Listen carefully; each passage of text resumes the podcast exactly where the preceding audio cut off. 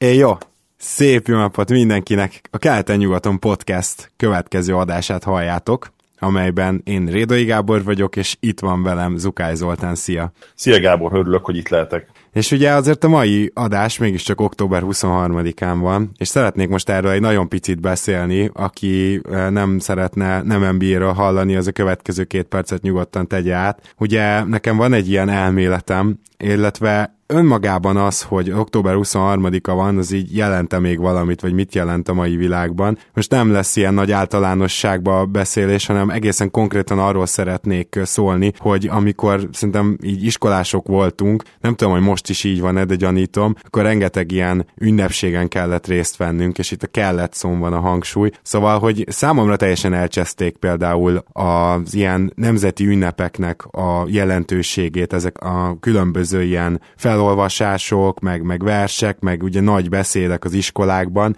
illetve hát egy kicsit ilyen, ilyen pátoszosan, de mindig így az aktuálpolitikával átszőve, ugye ma is, hogy is mondjam, csak iskolán kívül is vannak rendezvények, hogy miről kell ennek az egésznek szólnia, hát valószínűleg nem erről, mert hogy ezért ez nagyon nagy probléma, legalábbis az én részemről, hogy az, hogy például mondjuk mit jelentett az 56-os forradalmunk, arról szerintem nagyon keveset tudunk meg, rengeteg adatot, de az, hogy beleképzeljük egy kicsit magunkat, az szerintem nagyon távol van. Talán most, hogy a modern technológia lassan eljut odáig, hogy kb. majd virtual reality-be is nézhetjük pár év múlva azt, hogy mondjuk milyen volt ott küzdeni a Corvin köznél, csak hogy mondjak egy példát, hát az lehet, hogy meg fogja ezt változtatni, de ami nekem ilyen óriási problémám, és nem tudom Zoli, te hogy vagy ezzel, hogy gyakorlatilag ugyanazokat az üres vagy nem üres, de minden esetre lejárt lózungokat évről évre meghallgatják mondjuk a gyerekek a suliban, ami tényleg csak egy nyűg lesz. Mindeközben pedig itt történt a forradalom legnagyobb része Budapesten, most a október 23-ról beszélünk, gyakorlatilag el lehetne menni olyan helyekre,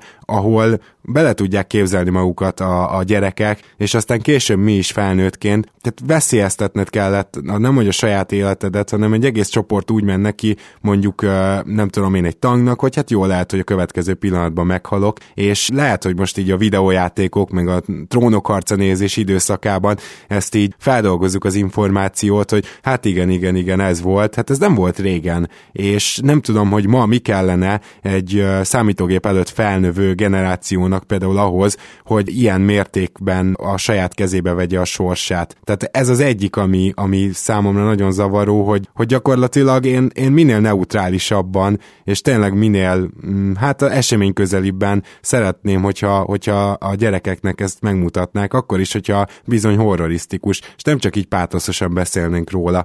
Zoli, neked mik az ilyen élményeid? Erre csatlakozva azt tudom mondani, hogy ebben egyetértek a, a valósághű bemutatás azt gondolom, hogy valóban hiányzik, és nem tudom azt, hogy az elmúlt években ez mennyire volt jelen, vagy akár előtte egyébként, akár egy-két évtizeddel ezelőtt, azt gondolom, hogy nem. Magáról október 23-áról azért nem szeretnék most mélyebben beszélni, mélyebben belemenni a témába, mert ez egy nagyon érzékeny téma szerintem, főleg ma Magyarországon. Biztos, hogy nem fogok annyi szót rászállni, mint te, Annyit szeretnék ehhez a témához hozzáfűzni, hogy a nacionalitásunk, az az érzés, hogy, hogy milyen magyarnak lenni, azt hogy belülről kell, hogy jöjjön. Soha nem szabadna egy külső forrást alapul használni ezzel kapcsolatban, és szerintem ez mindenkinek a saját maga szuverén egyéni döntése, hogy ő hogyan éli meg a nacionalitását, és azt gondolom, hogy ezt tiszteletben kell tartani.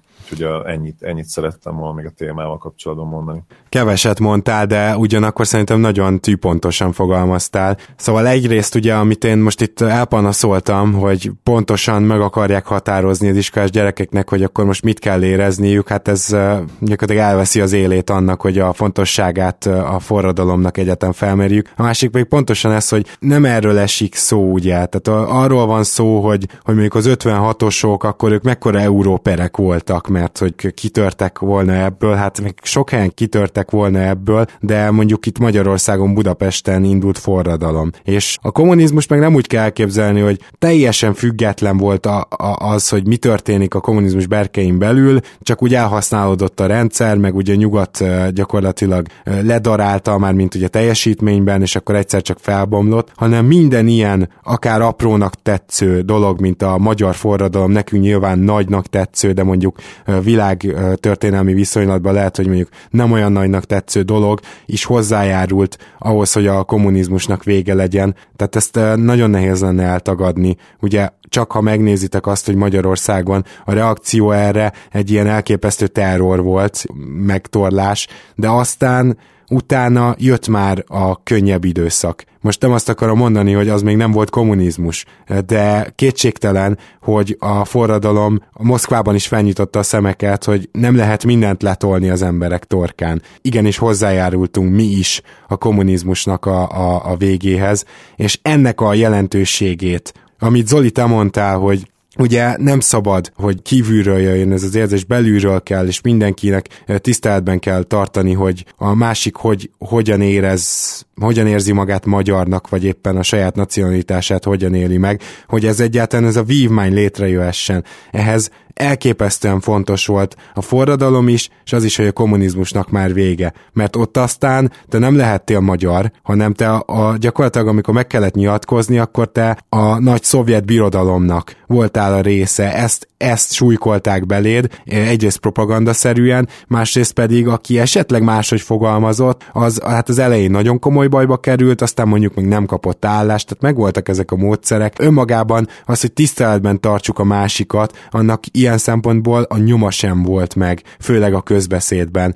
Nyilván ezt sokan tudjátok, lehet, hogy ez is így hangzik, csak azért érdemes belegondolni, hogy ez a világ hogy volt, és hogy hogy van ma, és hogy ma is egyébként pont ugye az aktuális kormányra éppen, de valószínűleg az előzőre is rámondták, hogy hát ilyen, ilyen diktatórikus, olyan diktatórikus szerű, de hát most ne ebbe gondoljatok bele október 23-án, arra kérek titeket, hanem abba gondoljatok bele, hogy mi mindenért harcoltunk akkor, mi magyarok, és nem csak a saját magyarságunkért, hanem egyáltalán egy egészen ma már embertelennek tűnő körülménynek az eltörléséért. És szerintem ilyen szempontból igenis nagyon-nagyon fontos még a mai embernek is az, hogy mi történt 56-ban, és talán, hogyha ezeket végig gondoljuk, akkor egy kicsit máshogy állunk hozzá, mint az iskolai emlékeinkből következő ilyen öltönyben állok másfél órán át, és hallgatok verseket, meg egy-két ilyen pátoszos beszámolót. Vagy szóval hát igen, amit mondtál a külső körülményekről, úgyhogy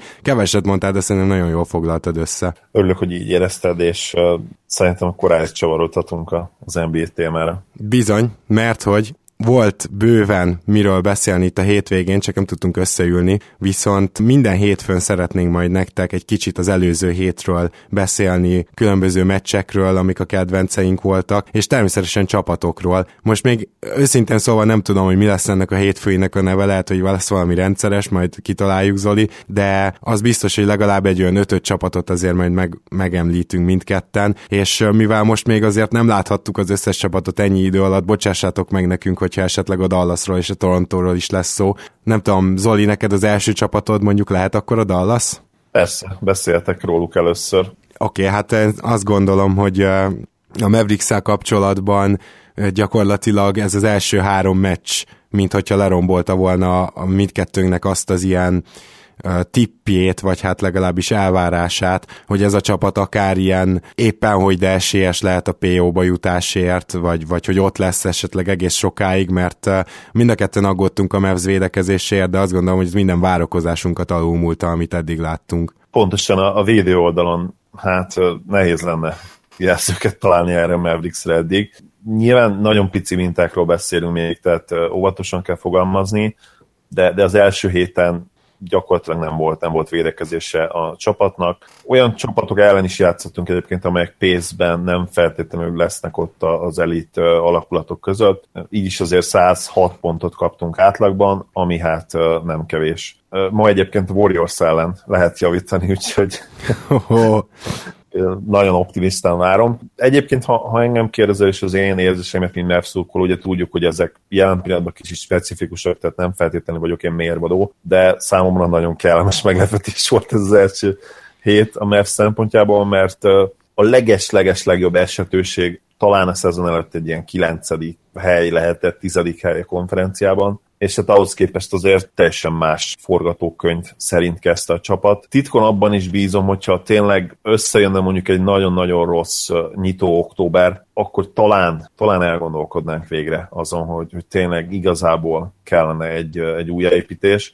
Nagyon érzékeny téma ez, mert Dörk tényleg még sosem nézett ki ennyire pocsékú, mint most, akkor sem, amikor sérülésekkel bajlódott. Ha, ha ő tényleg utolérte végre időapó, vagy nem végre, de végérvényesen most arra, hát ott, ott érdekes döntések lehetnek, mert ő többször hangoztatta, hogy addig játszik, amíg ő úgy érzi, hogy, hogy lehet használni a csapatnak. És ha most eljött annak az ideje, hogy, hogy már nem tud olyan teljesítmény nyújtani, én azt is el tudom képzelni, hogy ő szezon közben visszavonul, mert van két kicsi gyereke, és ha, és ha ő tényleg, őt már nem lehet NBA meccsen pályán tartani, egyébként fura lenne, mert azért tavaly nyilván már messze volt a régió magától, de azért még használható játékos volt. Ha, ha tényleg kiderülne, hogy ő már nem ez, akkor, akkor nagyon érdekes fejlemények lehetnek itt még, és ha ő esetleg úgy döntene, hogy visszavonul, vagy mondjuk jönne, ne, hogy Isten sérülés, akkor ténylegesen elkezdhetne tankolni a Mavericks. Harrison Barnes egyébként hozza azt, amit tavaly nagyjából, de teljesen egyértelmű, hogy ő soha nem lesz igazi első számú opció, sőt, igazából egy contender csapatban szerintem második vagy harmadik számú opció sem feltétlenül lenne.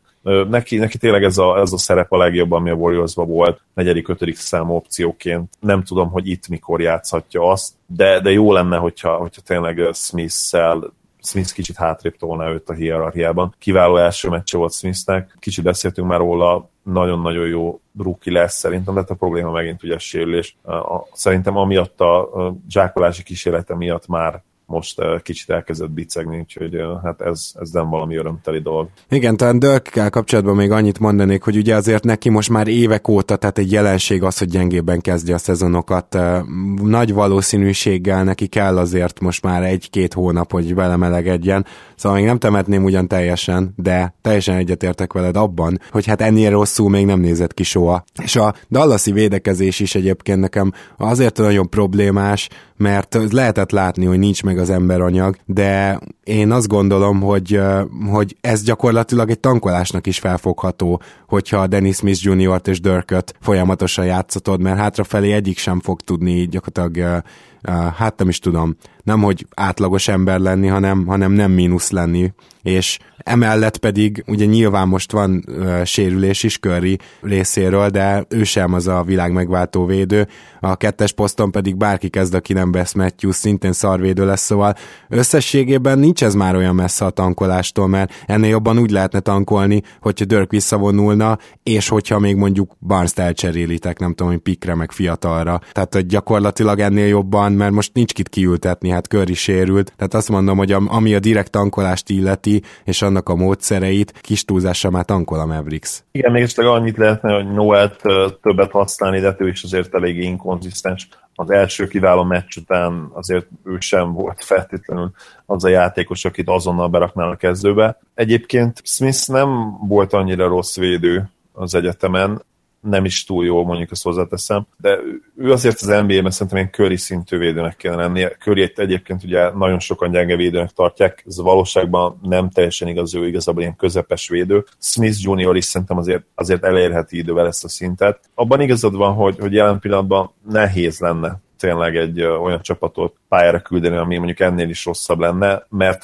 ugye Dörk Pocsékó kezdte a szezon, tehát amíg, amíg ő ennyire rossz, addig, addig tényleg ne is olyan vissza, mert egyértelműen vereségeket segíti a Mavs. És tudom, hogy ez rossz, rossz hallgatni néhány szurkolónak, de de ez az igazság, és, és az is igazság, hogy ez nekünk jó lesz a jövő szempontjából. Én is dobok most be egy csapatot, ami még nem a Raptors, hanem mondjuk beszéljünk a Filiről, ami ugye 0-3-mal kezdett, de hát azért láttuk, hogy a Washington, a Raptors és a Celtics ellen tette ezt, tehát azért nem olyan csapatoktól kapott ki a Fili, mint aminél azt várhatnánk, hogy, hogy, hogy egyből mondjuk 3-0-al kezdjen, hanem, hanem benne volt ez a pakliban. Ami biztató náluk, az szerintem mindenképpen az, hogy partiban voltak a Raptors meccset kivéve végig, tehát, és, és azt is elmondhatjuk szerintem, amit már korábban, hogy Ben Simmons pedig nagyon jól néz ki támadásban, és védekezésben sincs elveszve. Ami kicsit problémásabb viszont, hogy jelen pillanatban meg kell tanulniuk azt hiszem nyerni. Tehát egyrészt Embiid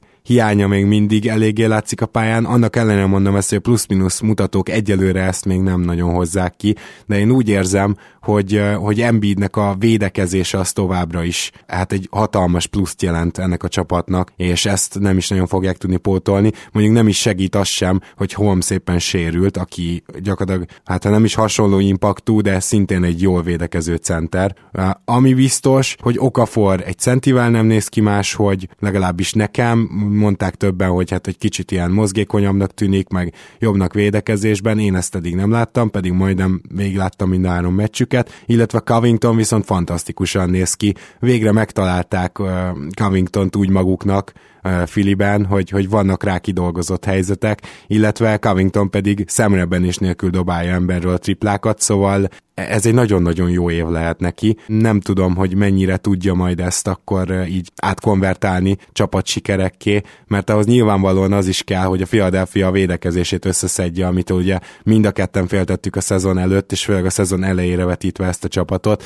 Hát nehéz ilyen csapatok ellen, az biztos, kezdeni, de, de a védekezés mindenképpen ennél jobbnak kell, hogy legyen ahhoz, hogy sikereket tudjanak elérni. Igen, ez egyértelmű, és Embiid szerepét is szerintem jól leírtad. Ugye plusz-minuszról szoktunk beszélni ilyen korán is, de, de mindig azért hozzátesszük, hogy nem feltétlenül van értelme. Talán így érdekességként el lehet sütni. Covington egyébként ugye az első két, sőt az második kiváló meccs után, mert nem ugye a Miami az még, az még preseason meccs volt, igen, három, három alapszakasz meccset játszottak. Az első nagyon, nagyon jó volt, ugye 15 per 9 zárt a mezőnyből, 7 triplát berámolt. Azóta azért hát ő, ő is picit visszaesett. A, a Boston ellen már nem volt annyira jó, illetve a Raptors ellen azt hiszem fal problémái is voltak. Igen.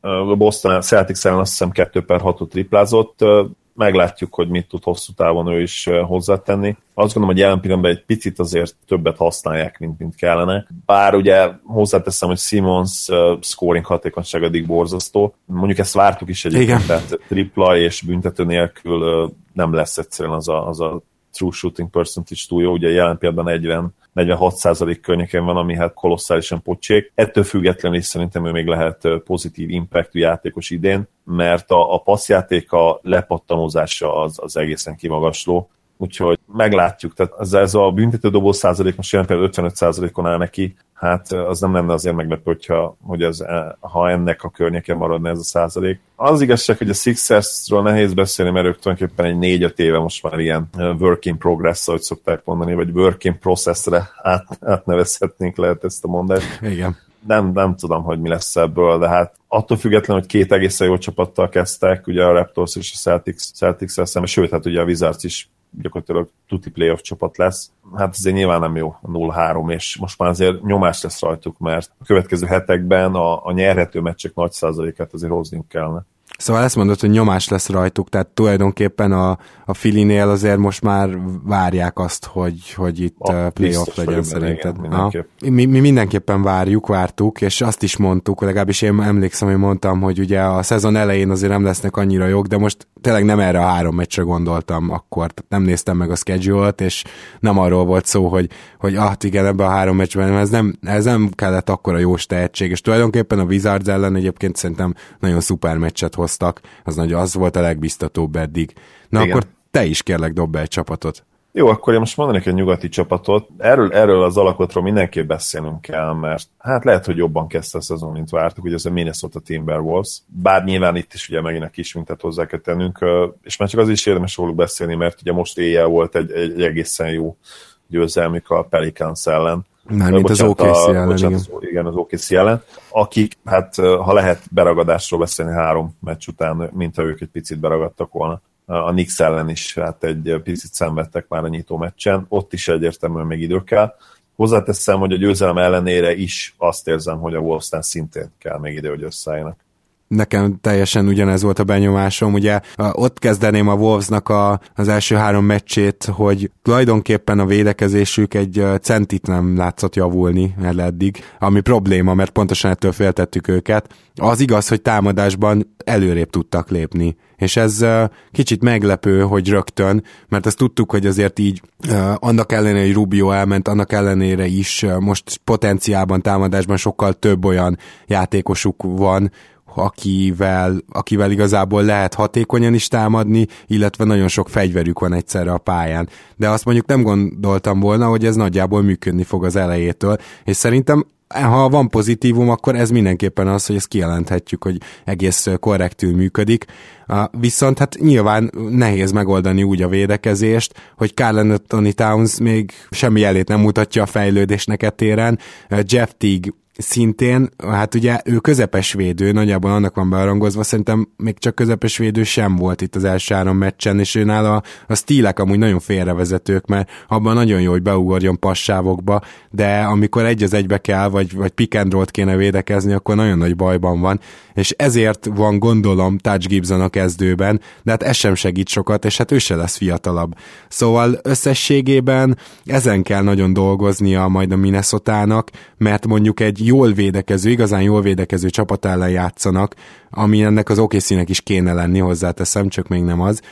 Szóval, hogyha mondjuk egy Spurs ellen játszanak, akkor láttuk, hogy mi volt, nagyon érdekes volt, a Spurs ugye behúzódott. Gyakorlatilag azt mondta a Spurs, hogy hát akkor várjatok meg minket kintről, és nem tudta se Wiggins az ISO játékát rendesen játszani, se Towns nyilván Towns megszerezte a pontjait, tehát hogy nem is mondhatjuk azt, hogy, hogy pont rajta ment el, de azért nem hozott statisztikákat, ugye ő nála lehet, hogy csomó meccs lesz, ahol ezt tekinthetjük annak, hogy limitálták, mint ahogy például mondjuk a Memphis limitálta Anthony Davis-t, annak ellenére, hogy valami 32 pontot és 18 lepattanót szerzett. Anthony Davis azon a meccsen egyértelműen frusztrált volt, mert az történt a pályán végül is, amit a Memphis akart. Hát én ugyanígy éreztem a Spursnél is, és ezekkel a csapatokkal lehet majd gondja a minnesota amikor nem tudnak mondjuk 115-120 pontot dobni, meg fogják kapni a 110-115 pontjukat védekezésben. Igen, és jön két viszonylag nyerhető meccs, én azt gondolom a Pacers és a Pistons ellen, aztán viszont jön egy visszavágó is a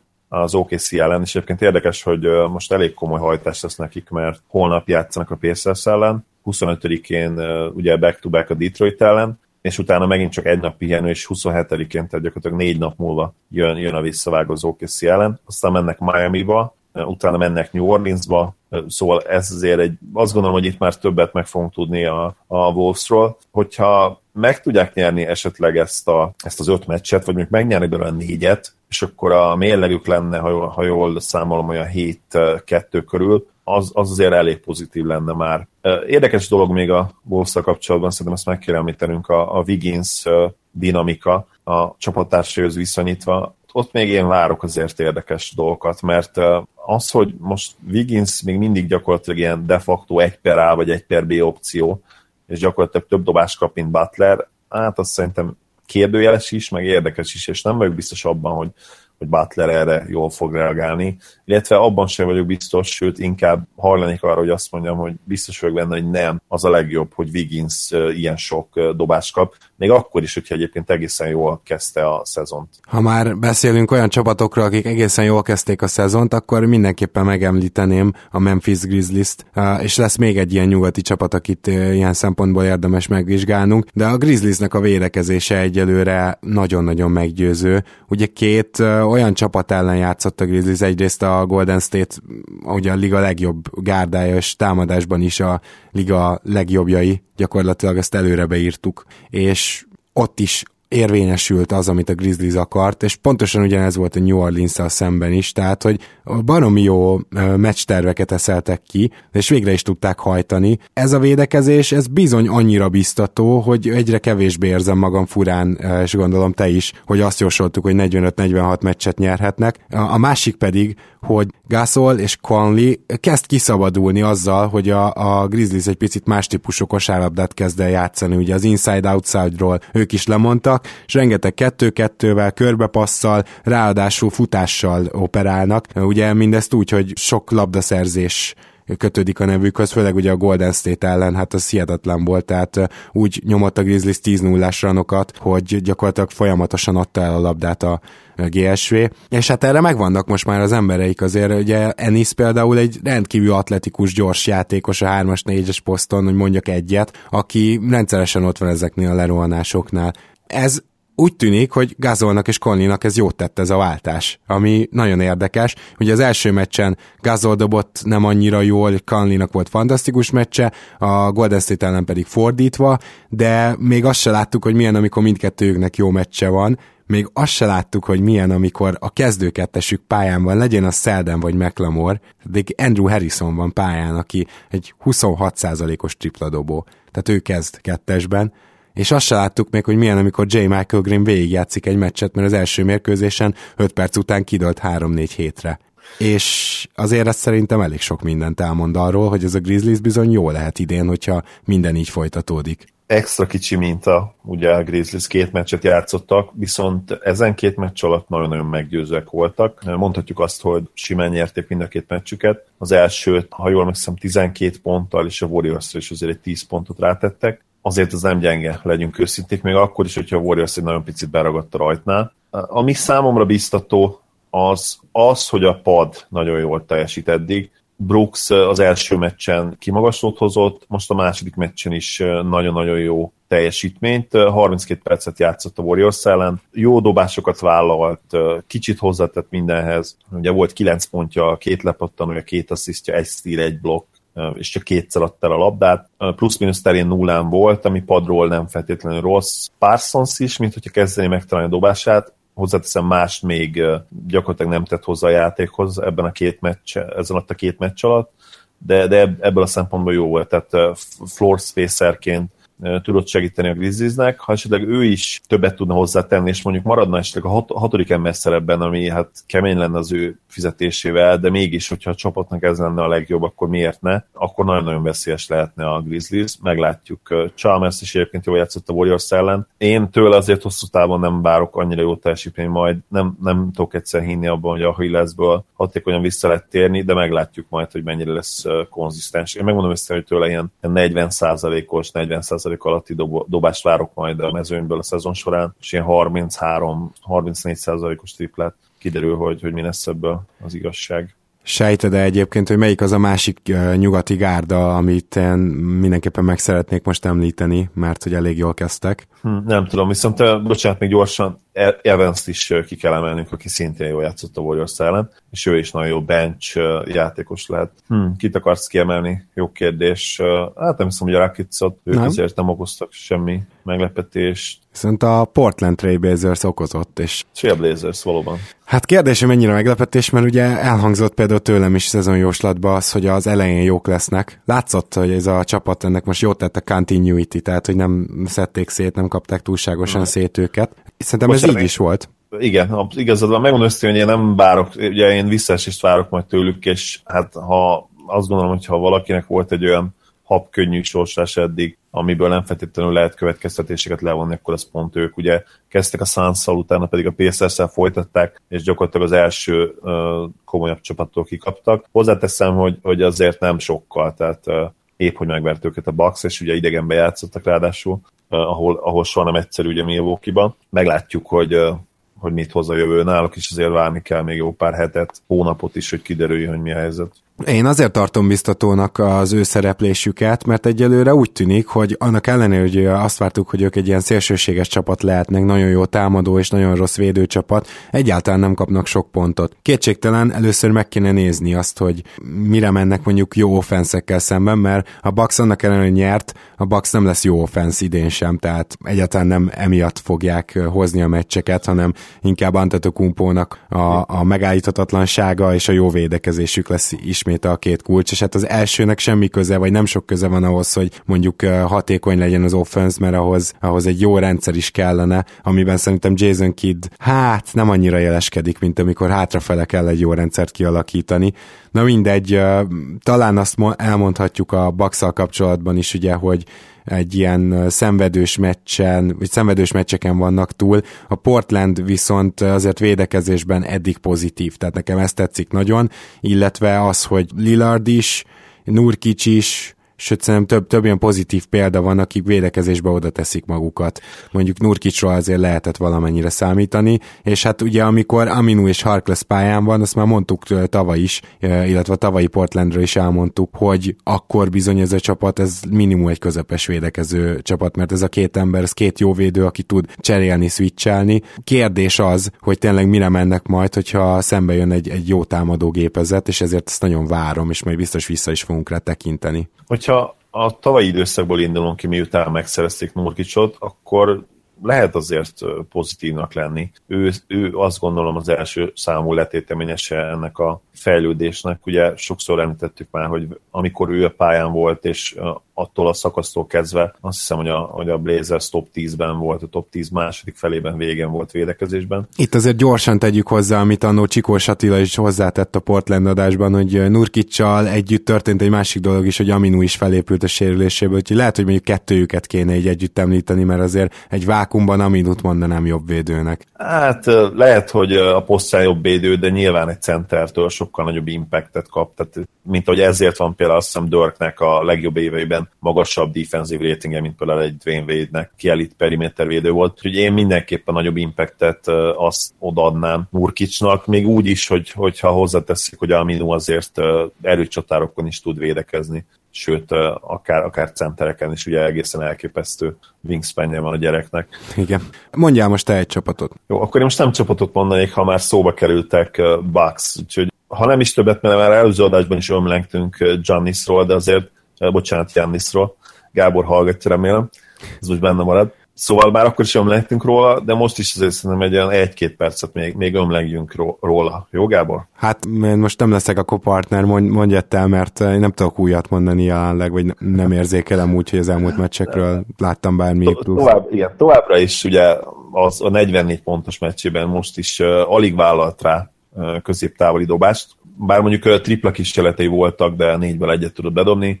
Tényleg az a képessége, hogy, hogy megtalálja ezeket a réseket, és oda beteszi a testét, és gyakorlatilag használja a védőt majd, hogy nem, tehát leütközi, közben eltolja magától, és a hosszú kezeivel felteszi az ittszert, és nem is azt mondanám, hogy teljesen fizikumból oldja meg, de, de hogyha mondjuk a hosszát, a, a testének a hosszát hozzáveszed, akkor, akkor szinte teljesen fizikumból, és az a hihetetlen, hogy, hogy megfontoltan és alacsony hiba százalékos az egész mozdulatson, mert annyira ügyesen tud kitérni a védő elől, és olyan jól meg tudja találni a szögeket, hogy nem is nagyon lehet támadó hibát kierőszakolni rajta. Beteszi a testét olyan hihetetlen szögekbe, és nem is nagy sebességgel, tehát ezért is alacsony hiba százalékos a dolog, mert nem az van, hogy mint, mint mondjuk LeBronnál, hogy full lendületből gyakorlatilag rátör egy gyűrűre, vagy mint Westbrooknál, akik ellen egyébként pont ezzel sokkal könnyebb is támadó hibákat kiharcolni, hanem ő gyakorlatilag, mint hogyha folyamatosan tudná, hogy hol a védő, és olyan ügyesen tudja betenni ezt a alien testét, hogy nem lehet egyszerűen mit csinálni vele. Úgyhogy uh, durva ezt kijelenteni, és nyilván jó lenne egy tripla, de jelen pillanatban nem tudom, hogy, hogy ehhez a koordináltsághoz és ehhez a testhez feltétlenül muszáj egy tripla ahhoz, hogy ő hogy ő már idén nem fő MVP jelölt legyen, mert nem vagyok benne biztos. Hát kíváncsi leszek, mert azért itt még szerintem fontos lesz az is, hogy hogy reagálnak majd egy idő után a csapatok erre. Tehát azért egy idő után fognak. És most csak egy ötlet, hogyha csak nem küldi fel a Bucks mondjuk Antetokumpo mellé, soroljuk fel mondjuk Brogdon, Snellt, Middleton-t, és Teletovics a centerbe, szóval ha csak nem egy ilyen négyes van mellette, akkor én nem tartanám elvetendő ötletnek ellene a zónát például, és kíváncsi vagyok, hogy ezt majd hány egyző fogja kipróbálni. Aztán lehet, hogy ez nem a jó megfejtés, de úgy logikusnak tűnik, nem? Tehát, hogy lehet, hogy Gianni ellen tömörülni kell, mert rá, rá kell kényszeríteni, hogy kívülről dobáljon egyszerűen. Igen, vagy, vagy agresszíven lezárni két emberet, tehát agresszív csapdázások, duplázások, de az a baj, hogy, hogy annyira jól is passzol az ilyen helyzetekből, mert egyébként szerintem az ő passzjáték egy nagyon picit túlértékelt, viszont amikor duplázzák, nagyon könnyen meg tudja találni, és ő, ő akár felugrásból, akár ugye kinyúlva oldalra a hihetetlen karjaival ezeket a wraparound passzokat nagyon könnyen meg tudja oldani, úgyhogy az agresszív duplázás, hát nem tudom, hogy mennyire életképes ötlet, lehet, hogy inkább a, a zóna valóban mert zónán keresztül menni azért a labdavezetése, hát az nem, hogy nem egyszerű, hanem szinte lehetetlen, mert ahhoz, ahhoz talán egy tényleg egy ilyen nagyon gyors léptő irányító kellene. Igen. Akkor még egy csapat az én részemről, amiről szeretném, hogy egy picit emelkedjünk, az a Denver Nuggets. Gondolom neked sem lesz nagy problémád vele, mert hát itt aztán az elvárásokkal teljesen szembe ment a Denver, és nagyon érdekes, hogy már az első két meccs alapján is kimerem jelenteni, hogy Millsap biztosan hatott a védekezésükre, és biztos, hogy emelt a védekezésükön. Lehet, hogy úgy érdemes ezt igazán megfogalmazni, hogy a Gallinari Millsap csere a kezdőben. Tehát le- lehet, hogy így kapunk teljes képet arról, hogy miért védekezik ennyivel jobban a Denver, amelyik viszont a támadását abszolút nem találja eddig. Nyilván két mérkőzés kicsi minta, de teljesen egyértelmű, hogy a Denver nem azokban a magasságokba folytatta a szezont, ahol a tavait abba hagyta, annak ellenére, hogy sokkal jobban védekeznek, és én azt gondolom, hogy ez nem kellene mi, hogy Millsapen múljon. Ő neki azért támadásban megvannak a, az erősségei, jól passzol, egyébként jól is egyegyezik a palán közelébe, ugye ő sokkal gyorsabb általában, mint aki fogja, hogyha magas ember fogja, hogyha meg kicsi, akkor annál meg sokkal erősebb, vagy hogyha wing, tehát hogy őt, őt ilyen szempontból nem is olyan könnyű lefogni, és gyakorlatilag egy jó cutter is, vannak nagyon hasznos tulajdonságai, amit főleg Jokic mellett egyébként lehetne érvényesíteni, mégsem sikerül ez, én azt gondolom, hogy egyelőre a back backcourt az, amelyik egyáltalán nem nő fel a feladathoz. Gary Harris ismét hihetetlenül hatékonyan tüzel, de gyakorlatilag rajta kívül az alsó három poszton nem igazán sikerült még kiemelkedő teljesítményt hozni a senkinek ez alatt a két meccs alatt. Például én Wilson Chandler-től is picit többet várnék. Chandlernek és Murraynek is pocsék volt a második meccsen, ennek ellenére simán nyertek, ugye de hát a Kings nem feltétlenül legveretesebb alakulat volt, aki ellen kiálltak volna. Nálam a kulcs az, hogy Jokic, Jokic még mondanám, hogy téli álmod, de ugye nyár volt, nyári álmot alszik, neki kell még felébredni. Egyébként a második meccsen már egészen jól osztogatott, de valahogy érzi, hogy most a dobás nem mennek is az első se a második meccsen, és itt most nem is vállalt rá gyakorlatilag három dobást. Neki kell még egy picit agresszívebben és jobban támadnia, és, és akkor szerintem megint ez a, ezt a high-flying támadójátékot láthatjuk majd tőle, ami nem is feltétlenül high-flying, mert azért ők nem, nem feltétlenül az Ali, Ali parádéról híresek, bár ugye van egy-két játékos, aki, aki megoldja, de, de nagyon sok katot csinálnak. Még ezeket az akciókat nem annyira láttam tőlük ezen a két meccsen. Most jön egy nagyobb feladat ma éjjel a Wizards ellen. Kíváncsi leszek, hogy, hogy Jokic végre felébred és, és oda teszi ezt a 20 pontot is, amit egyébként tavaly hát nagyon simán oda tett az All-Star szünet után kíváncsian várom ezt. A másik, amit kíváncsian várok, hogy mi fog változni a Sunsnál. Ugyanis itt volt egy egyzőváltásunk, ez gyors volt, és nem is túl igazságos, annak ellenére, hogy egyikünk sem tartja jó egyzőnek watson és mind a ketten feltettük a jelöltek közé. Az igazság, hogy már eleve inoga az edzői szék, és ezek szerint ugye ez volt a helyzet a Sunsnál és Watsonnál, akkor nem, nem férnek bele ilyen, ilyen verességek. Úgyhogy hát, durva vereségek voltak, meg hát ugye az egyetlen szoros meccsük az meg a Lakers ellen volt, amelyik ellen ugyanúgy rengeteg pontot kaptak, csak az a különbség, hogy a Lakers is annyira szarul védekezik, hogy ők is sok pontot tudtak dobni, de te elvártad őket így a legeslegajára a ligának védekezésben, és neked lett eddig igazad, mert hogy ez egészen katasztrofális volt. De, de itt olyan dolgokról is beszélünk, hogy Bledsoe egyáltalán nem, nem tud már úgy védekezni, és nem hiszem, hogy képességek, hanem inkább talán egy ilyen rezignáltság van benne. Ő, ő nem egy rossz védő, de ilyen szempontból ő sem volt most jó. Tyson Chandler pedig lehet, hogy lassan elkönyvelhetjük. Hát legalább úgy, hogy eljárt a védekezése fölött az idő. Tehát ez, ez a legfinomabb megfogalmazás szerintem az eddigiekkel kapcsolatban. Hát nyilván most a többiek, tehát az a Bookertől védekezésben szerintem senki nem várt semmit. Chris Bender, tehát a négyes poszt, hát ugye gyakorlatilag Chris még mindig tanulja így az NBA játékot, vagy úgymond a kosárlabdát, Bender pedig hát képességeinél fogva gyakorlatilag vagy center lesz védekezésben, vagy el lehet felejteni. Josh Jackson biztató, de rookie, ezt is mondtuk, TJ Warren sose volt jó védő, szóval hát nyilván vannak problémáik, de azok a veteránok, akiknek védekezésben kicsit legalább vezetniük kellett volna ezt a szansz, hát nem igazán vezették, úgyhogy ezzel továbbra is problémák lesznek, szerintem most bárki lesz az edző. Főleg, hogy lesz egy interim coach, Jay Triano, na hát ő aztán arról híres, hogy ő, ő egyzette azokat a Raptors csapatokat, amik 30-ak eh, voltak védekezésben és elsők támadásban, úgyhogy nem, nem igazán érzem a lehetőségét annak, hogy, hogy itt aztán valami nagy megújulás jön, de hát ki tudja, minden esetre esetre, ha a Sunsnál úgy nézzük, hogy akkor most rámegyünk tényleg a, az első-második helyre, hátrafele, akkor nagyon jól indult a szezon, de egyébként ez tényleg ez már blama volt, és ez már szörnyű volt, amit, amit láttunk tőlük. Én sem várok sok javulást tőlük, de nyilván nehéz is lenne akkor ami egyértelműen azért az a cél, hogy, hogy a fiatalokat minél többet játszatva idén is egy, egy magas piket megszerezzenek. Akiről azért picit beszéljünk, az, az Jackson, mert őt mi mind dicsértük a, a szezon előtt, és ehhez képest gyakorlatilag, hát nem, hogy nem játszik jól eddig, de minimális statisztikai impactja van a boxkorban, tehát három meccs alatt összesen nem tudom, nagyon kevés pontot, lepattanót, meg, meg asszisztot szerzett meg. Én mégis én egyébként, most csak, bocs, hogy félbeszakítalak, csak hogy védekezésben még, még nála láttam a legtöbb, hogy is mondjam, mondjuk csak másfél, sőt annyit se láttam Sunsból, de még nála láttam a legbiztatóbb jeleket, tehát hogyha valami, akkor ez legalább így átjön, nem mint hogyha hatással lenne erre a csapatra. Na, mondjuk az elképzelhető, igen, tehát ugye tudjuk azt, hogy az ember elleni védekezés az sokszor bármilyen nyom nélkül regisztrálódik ugye a boxkorban, illetve hogy nem regisztrálódik, mert nincs nyoma.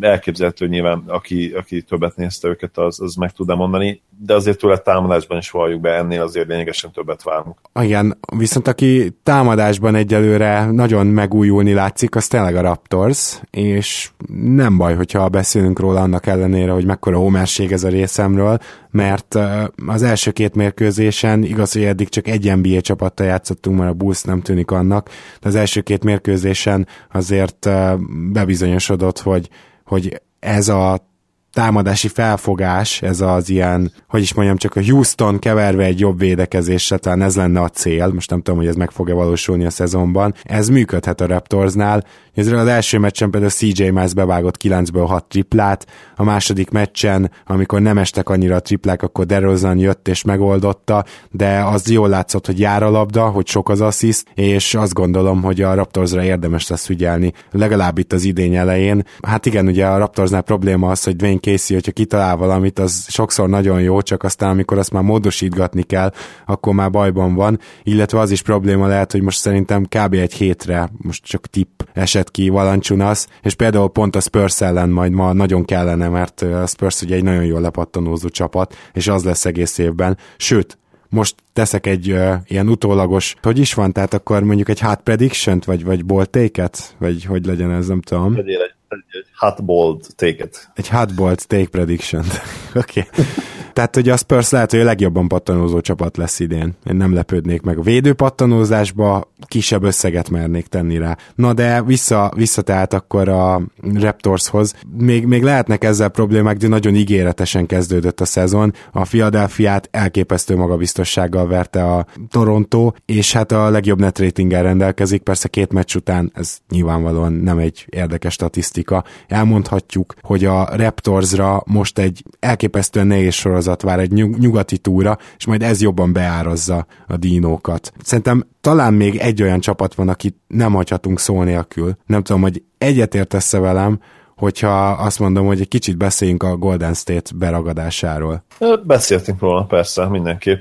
Érdekes téma, és nyilván sok hallgató nézőt is érdekel. Közülük lehet, hogy néhányan picit hát félnek, hogy mi lehet, vagy mi lesz. Mondjuk szerintem kevesebben vannak ők. Meg lehet, hogy páran már így fenika hogy szokták mondani, fenik a fogukat? Vagy a kasszákat?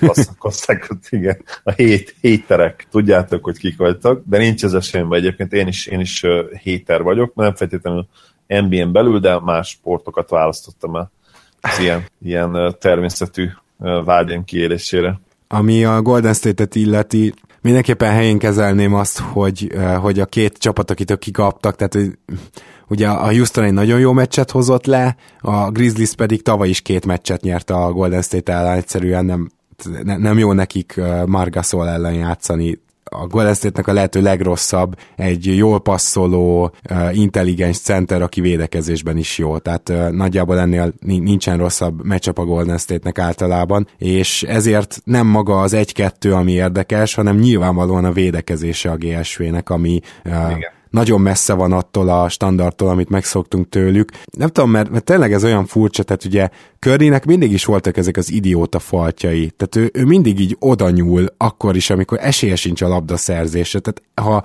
volt ilyen gyenge pontja a játékának, ez mindig is ez volt. Most a Grizzlies elleni meccsen is ugye úgy szedett össze elég hamar öt faltot, hogy abból legalább kettő-három ilyen instant baromság volt, mert valahogy úgy érzi az ember, mint akkor a flow lenne a Golden State-nél, és annyira magabiztosak lennének, hogy Curry is így mindenbe oda nyúl beleáll, hogy úgyis akkor labdát tudunk szerezni, meg nyilván fontos is nekik ez a fajta hozzáállás, mert transition offense-ről beszélünk, gyakorlatilag a, a transition az, amit ők nagyon élnek, és gyorsan a Grizzlies-re egy kis dicséret, ilyen jó transition defense-t, mint amit a Grizzlies bemutatotta a Warriors ellen, én még soha nem láttam talán ez ellen a, a GSV ellen. Szóval volt, voltak bajok, de az biztos, hogy a védekezésük uh, rengeteg faltal megy eddig, és egyáltalán nem hatékonyan, és kevesebb leindulásuk is van. Ez az, amin változtatni kell, ez az, amit most egy kicsit majd fel kell húzni, ahhoz, hogy visszatalálhassanak arra az útra, amit uh, tavaly is folytattak. Teszem hozzá, hogy uh, elképzelhető az is, hogy a gyengébb csapatokat most jelenlegi formájukban teljesen ugyanúgy vernék 40 ponttal, mint tavaly, és nem vennénk észre a különbséget, de a Grizzlies meg a Houston eh, eddig egyáltalán nem tűnik gyenge csapatnak. Green szerintem még mindig érzi egy picit a sérülését, én őt a Grizzlies ellen nem láttam annyira hatékonynak uh, már. Hozzáteszem, hogy, hogy azért uh, nyilván súlyos probléma nem lehet, hogyha 36 percet tudott játszani, és amit Curryről mondta, az, az nagyon-nagyon igaz. Neki egy gyenge pontja van, a, a védekezésen kívül, ami egyébként picit tehát túl van spirázva nála, mert igazából nem annyira rossz védő, vannak, vannak rossz meccsei, ez tény, de ugye általában azért ez nem igaz rá, viszont ami igaz rá, hogy nagyon hajlamos ezekre a, a nem csak a butafaltokra, hanem a, egyébként az eladott labdákra is. Tehát tényleg ez egyetlen gyenge pontja, én azt gondolom neki, mint játékosnak, és ez még inkább, mint a védekezés, ami ugye, ami, ahogy mondtam az előbb, szerintem túl, túl van spirázva kicsit. Egyébként dominálta Kanlit ezen a meccsen, tehát nem lett volna feltétlenül egy probléma. Hogyha nem, nem jönnek ezek a, ezek a butafaltok, azért szerintem ott lehetett volna Warriors a, a végén Nyilván, nyilván Gasol egészen elképesztőt hozott, és őt, őt gyakorlatilag szinte lehetetlen volt megállítani. Az nem tetszett még a meccsben, hogy kicsit szerintem szétfújták a bírók, nagyon sok büntetőt ítéltek mind a két oldalon. Azért a play ez például egyértelműen nem így lenne a Warriors egészére és a délt, vagy lehet, hogy valós problémáikra reagálva egyértelműen, hogy a, a, hogy a védekezésben, a védekezésben több kell. Thompson sem volt eddig ugye kiegyensúlyozott annyira. Szerintem nem lesz problémájuk, én azt gondolom, hogy helyre fogják rakni az egész védekezést, és szerintem simán meg fogják élni az alapszakaszt a ligában. Nyugatot is szerintem egy ilyen 5-6 meccsel legalább majd meglátjuk. Hogyha, hogyha ez egy hosszabb problémás időszak lesz, náluk nyilván akkor sem merülhet fel edzőcsere, hogyha nem tudom, a következő 5-6 meccset zsinórba elveszítenék, akkor se. Az igazság, hogy ugye warriors kapcsolatban, amíg nem komoly sérülés van, addig szerintem tőlük mindenki azt várja valahol, hogy, hogy ők megoldják és kitalálják a, a problémákat. Valószínűleg még az, még az előbb általam említett héterek is ezt várják, ha nem is remélik, de legalábbis ezt várják.